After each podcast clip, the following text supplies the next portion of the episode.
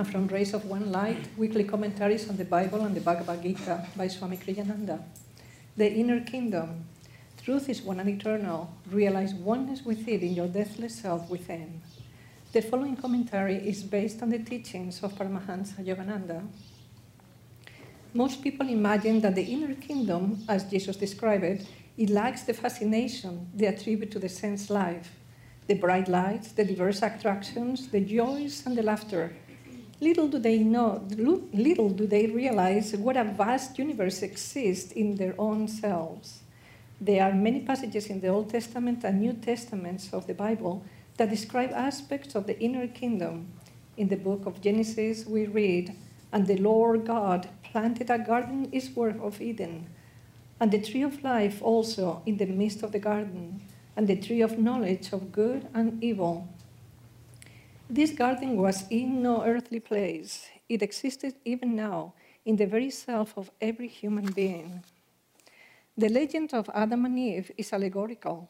It describes how the first human beings dissipated their spiritual energy centered in the spine the spine is the channel through which flows the river of baptism and the spiritual life. The Bhagavad Gita tells us the wise speak of an eternal Ashwatha tree with its roots above and its branches below. The tree of life, spoken also in Genesis, is the spine. Its roots are above in the brain's energy. Its branches are the, the outward spreading nervous system. When the sap, which is to say the energy, flows downward, the consciousness is drawn into delusion. On the other hand, when the energy is drawn upward in deep meditation, the consciousness is drawn towards the, its eternal source, God, and is at last attuned with Him. Krishna in the Bhagavad Gita therefore urges his chief disciple Arjuna to embrace the yoga science, the path of meditation. The yogi, he says, is greater than the ascetic, greater even than the followers of the path of wisdom, Jnana Yoga, or action, Karma Yoga. Be thou, Arjuna, a yogi. For those who would find the divine truth, Krishna gives this description of the yogi. A Steadfast, a lamp burns, sheltered from the wind, steadfastly meditating, solitary. Such is the likeness of the yogi's mind shut from senses storms and burning bright to heaven. Thus through, thus, through Holy Scripture, God has spoken to mankind. Om,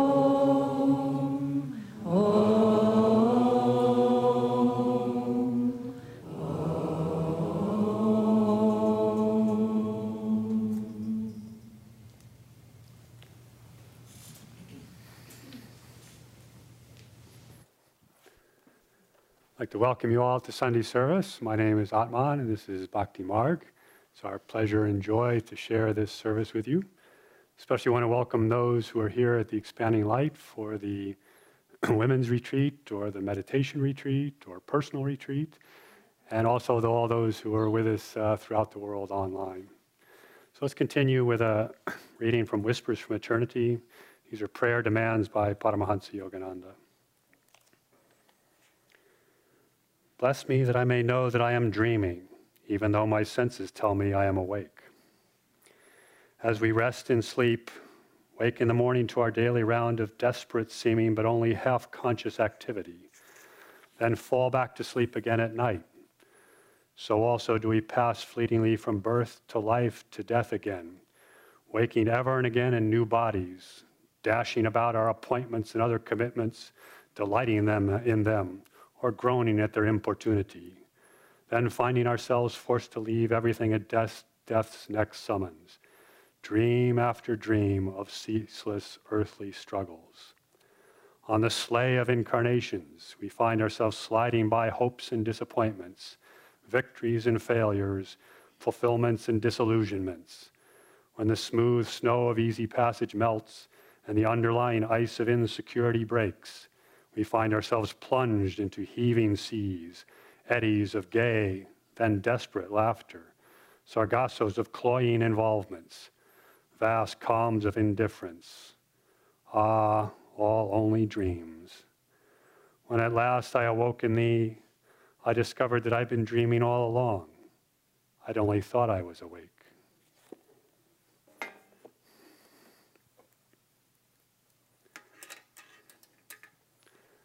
So this world, it just seems so real. But the scriptures tell us, well, maybe it's not so real.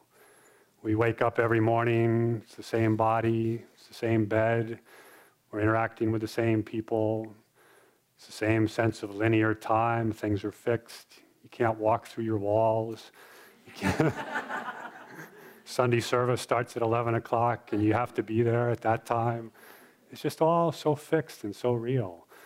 But the mystical teachings of the scriptures, of the Gita, of the Bible, some of which we talked about here, are just hint or open doors for those that can see and those that can hear, open doors to a completely different, vast reality.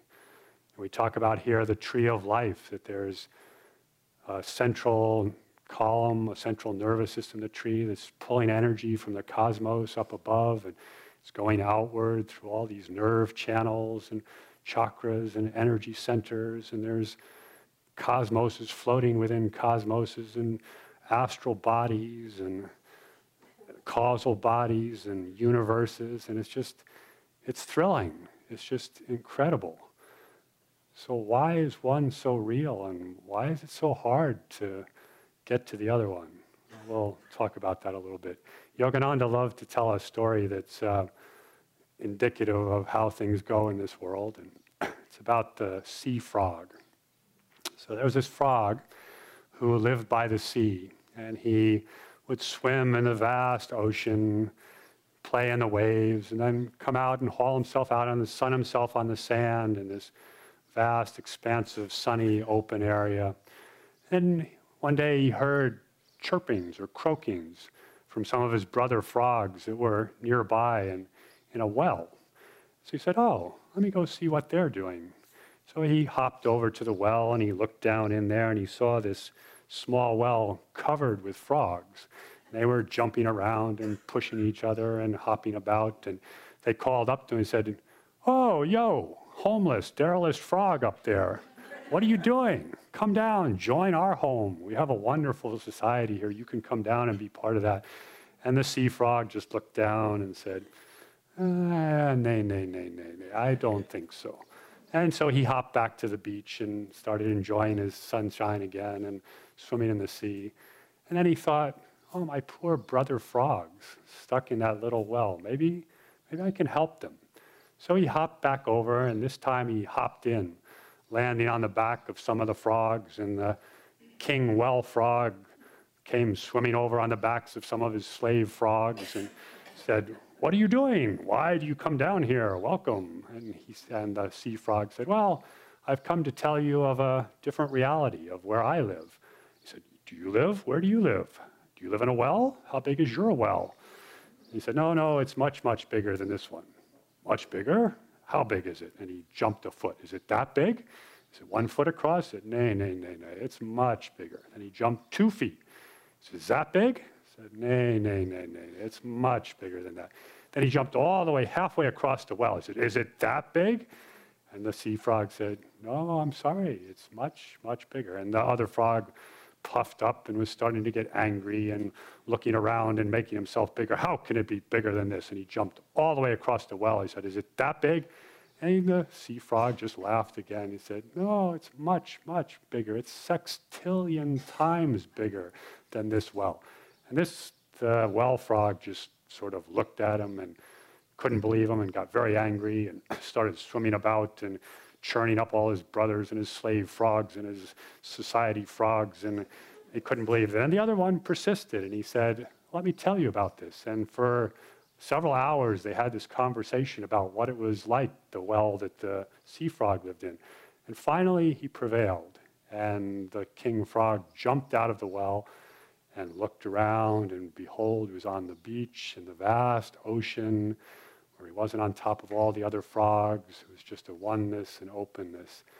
And the story shows that it's someone has to lead us out of our little well of delusion, that it's not always easy to find a way to see out beyond that.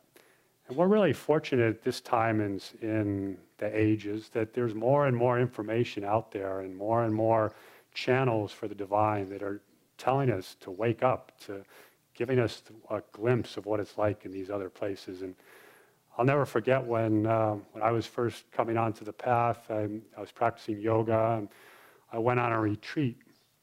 And the leader of the retreat just mentioned, oh, there's, you know, I, I have some books. This was mainly a Hatha Yoga ashram, although we, we, we were meditating as well. But she said, oh, I brought some books that you might want to look through during our break time. And I picked up one of these books, and it was quite an old book and I think the author was Leadbeater or something like that. But it was a book on the chakras, and there were these plates in there. These they looked like photographic plates, but they were, you know, very well done colored plates of what the chakras looked like. And this was from the inner knowledge of this person had then created these conceptions of the chakras, and it was just they were beautiful. They were, you know, these rays of colors coming out and he had really captured the sense of energy and this pulsating ethereal sense of what was inside of us. And I just remember being so thrilled to see this go, wow, this is inside of me. You know, I, could, I could know this. And then you know, I started getting more and more into yogi, yoga. And then, of course, many of us, uh, probably most of us in this room, have read the autobiography of a yogi. And how does Master start out on the title page of the autobiography of a yogi? He quotes the Gospel of St. John, and he says, Except ye see signs and wonders, ye shall not believe. And then in his book, he gives us, he gives us many things that just show, give a glimpse to where that consciousness that he lived in. For example, you know, he's as a little boy, he's meditating on his bed, and all of a sudden, the light, flash of light, and he sees the Himalayas, and he sees meditating yogis, and he sees Ishvara, Ishvata, the the, just the divine light. He has experiences with saints who live nearby him, the Master Mahashaya, who he intercedes for Yogananda and says, you know, please have the Divine Mother come. And the Divine Mother comes and says, appears to him and says, always have I loved thee, always will I love thee. He goes on pilgrimage to search out other saints to Tarakeshwar. And what happens when he finally finds the saint he can't sleep because there's lights and cosmic lightning and flashes happening and you know he just is filled with this incredible joy and ecstasy and when he goes back by the stone at Tarakeshwar, what happens? The stone opens up and sees all the rings of the universes, of the worlds, just into infinite space. And of course, the experience of cosmic consciousness that's given to him by his guru, and that that masterpiece of mystical literature, the poem Samadhi. And you know, we read this book and we go, wow.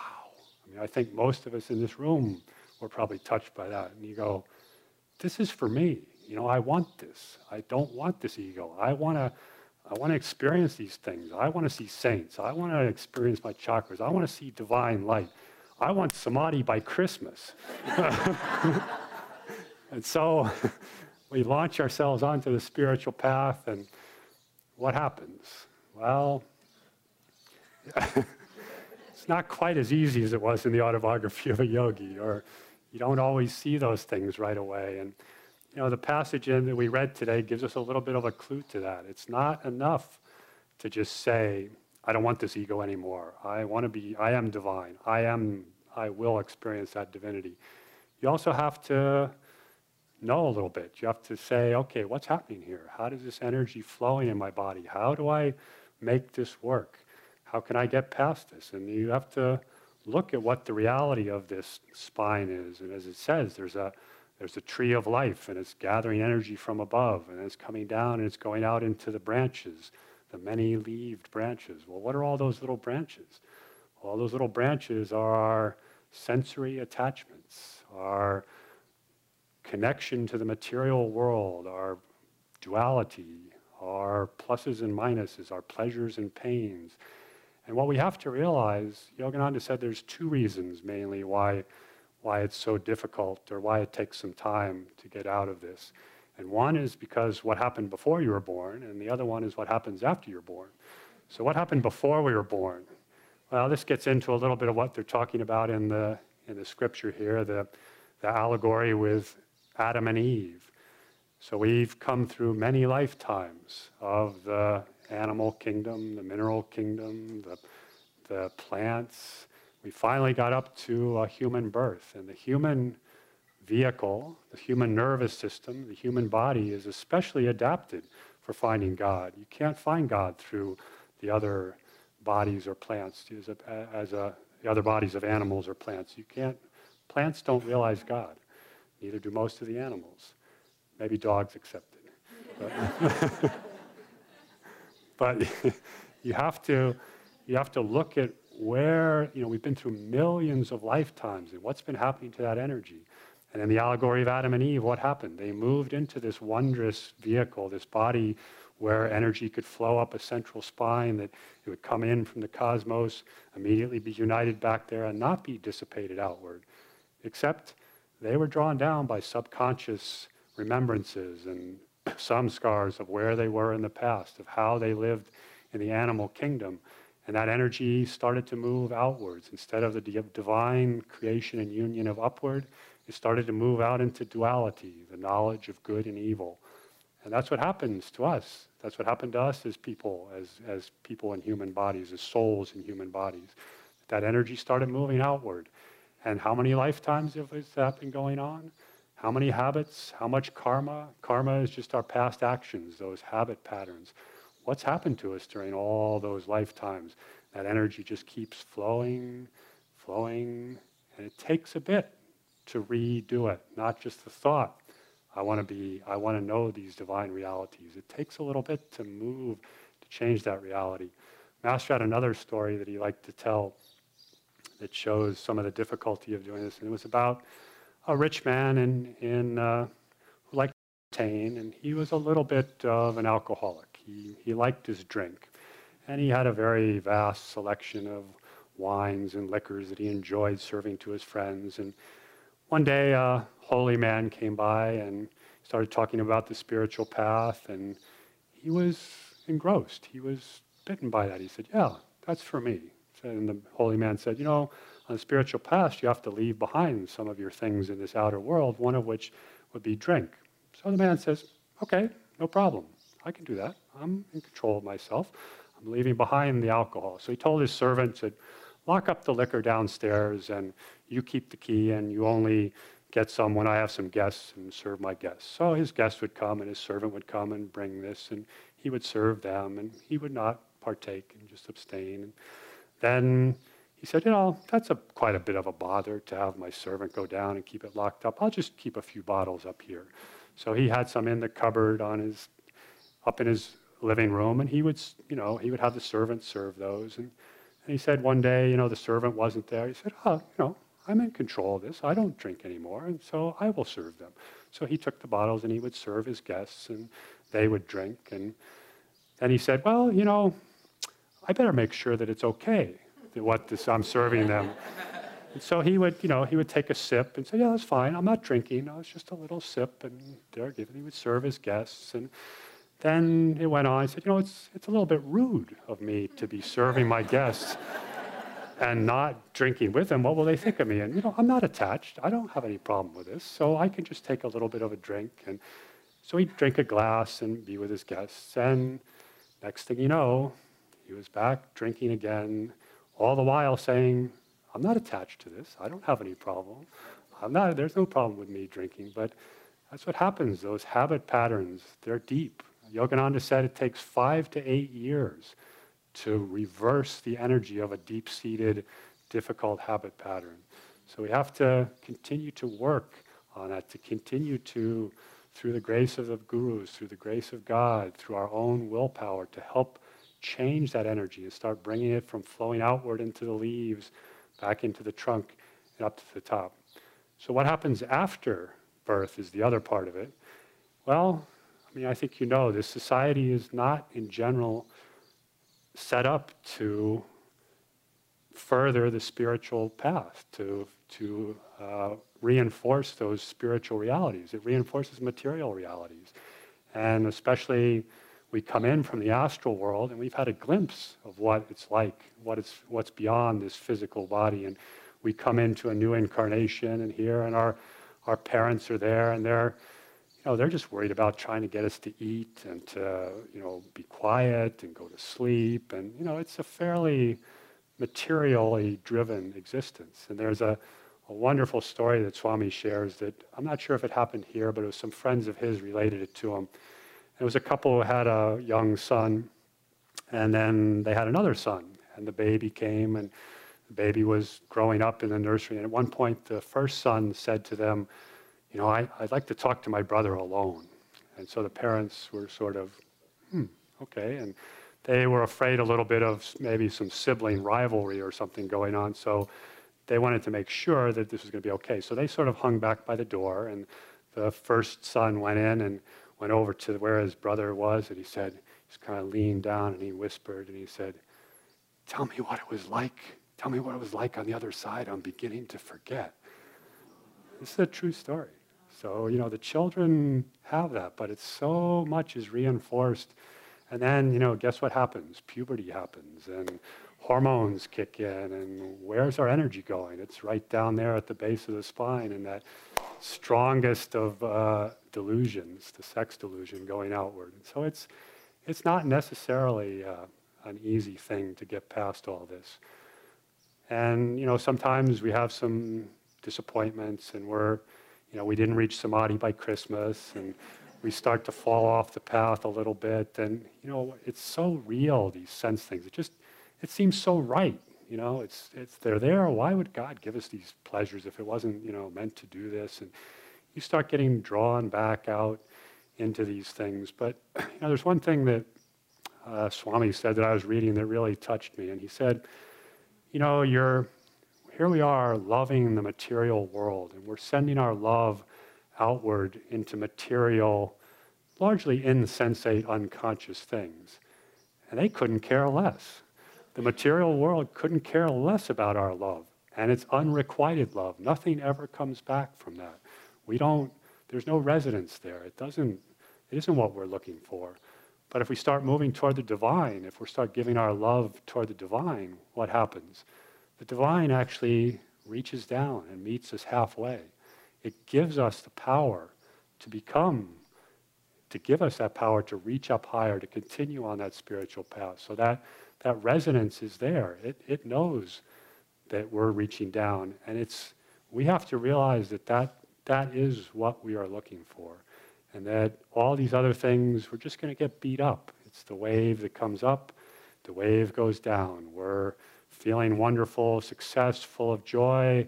Next thing you know, we're in sorrow and despair and bankruptcy. And then we move into another life and we do it all again. It's just an inevitable up and down and duality is just going to beat us up, this ocean of delusion. And at some point, a critical point on the spiritual path for all of us, a very, very necessary point, is when we realize that it's only God is going to give us the answer that we're looking for for happiness. Nothing else is going to do it. And again, it's something that we can know intellectually, that we can start moving into, but it's something that as we go through more and more experiences, as we come back, it's something we have to come back to. We just have to hold on to. said, yep, what are my choices? Yeah, this might be hard, this might be take a long time, but what are my choices? Nothing else is going to give me the happiness that I'm seeking. And once you realize that, that's the attitude that you need on the spiritual path. That's the push that's going to keep you going. And at that point, we're almost there. You know, even if it takes another couple incarnations or 10 or 15 incarnations or 100 incarnations, it doesn't matter that realization has come and we know where we're going. And we've also know how to get there because we've also been given true teachings. It's, they're out in the world. We don't have to be hidden in the Himalayas. The, the teachings of Kriya Yoga, of many very valid paths, are out there in this age of Dwapara Yuga. And as it says in the very end of this reading today, you know, it tells us what we need to do. The yogi, sheltered is the flame sheltered from the wind, sitting steadfast. We need to be in meditation. Meditation is the key, the right attitude, and then the meditation. And what do we need to do in meditation? We need to be aware of how energy flows in our body and what's going on, that most of it's going out into these leaves of sense activity. And so the first thing as you sit to meditate, stop that. Just say, I'm leaving this all behind. I am not going to think about my job, my spouse, my kids, my, what I'm having for breakfast. I'm leaving that all aside. I'm just going to focus on God. And then the other part of meditation is to gain sufficient control of that energy so that it can come inward and that we actually cut off those sense telephones, as Yogananda called them, that we're not still getting this stimulus from the outside world. And we can do that by focusing deeply, by withdrawing the energy, by practice. We can pull that energy inward. So cut off what's going on in the mind, shut down the sense telephones, and that energy will flow where it needs to go to. So I just want to end with a thought that, you know, back to the autobiography, we all wished that we had had or could have or will have, and we will, those experiences that Yogananda had, but that's not really important. I mean, there are people, uh, Yo, Master and Swami tell stories. There was some person who came to meditation for the first time and was blessed with a divine sight. They were seeing through walls. They were perceiving the inner flow of energy in people. It was the first time that they were meditating, one of the first satsangs they came to. What happened? They didn't come back. They didn't join the path. They said, oh, well, that was kind of nice, you know. That was it. So it's not the phenomena. The spiritual path is not a circus. It's, you know, we're not out there looking for that. What we're looking for is that inner divine communion. But it also helps. It also helps to have something to hold on to when that pull outward is strong. So all of us have had some experience of the divine, of it be a sense of deep peace, of joy after meditation, an all pervading love that goes beyond any kind of personal love. And that's the real. That's the inner kingdom. That's more real than what looks real to outside. And hold on to that. Just be aware of it. Hold on to those experiences. And when the winds buffet you back and forth and you're floating out there lost on the sea of delusion, just grab onto that. And the other life raft, of course, is the guru. So just hold on to the feet of the guru and just ask for help. Just keep lifting that up, keep offering and say, I'm doing the best I can. There's a lot to do here. I need your help. And we will arrive at the goal.